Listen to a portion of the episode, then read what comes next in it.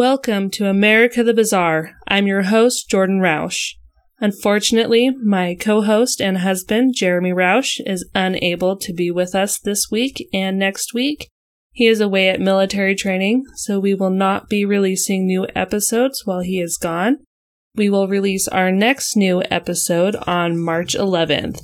But in the meantime, I figured I could still give you guys some presidential trivia.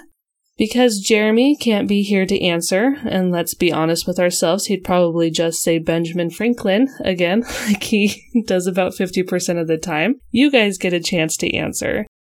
If you know the answer, please email me at bizarreusa@gmail.com, and the first person to email me with the correct answer will receive a free t-shirt of their selection from our merch store. So the question is, which presidents have died on July 4th? There is more than one. I'm not going to tell you how many, but there is more than one.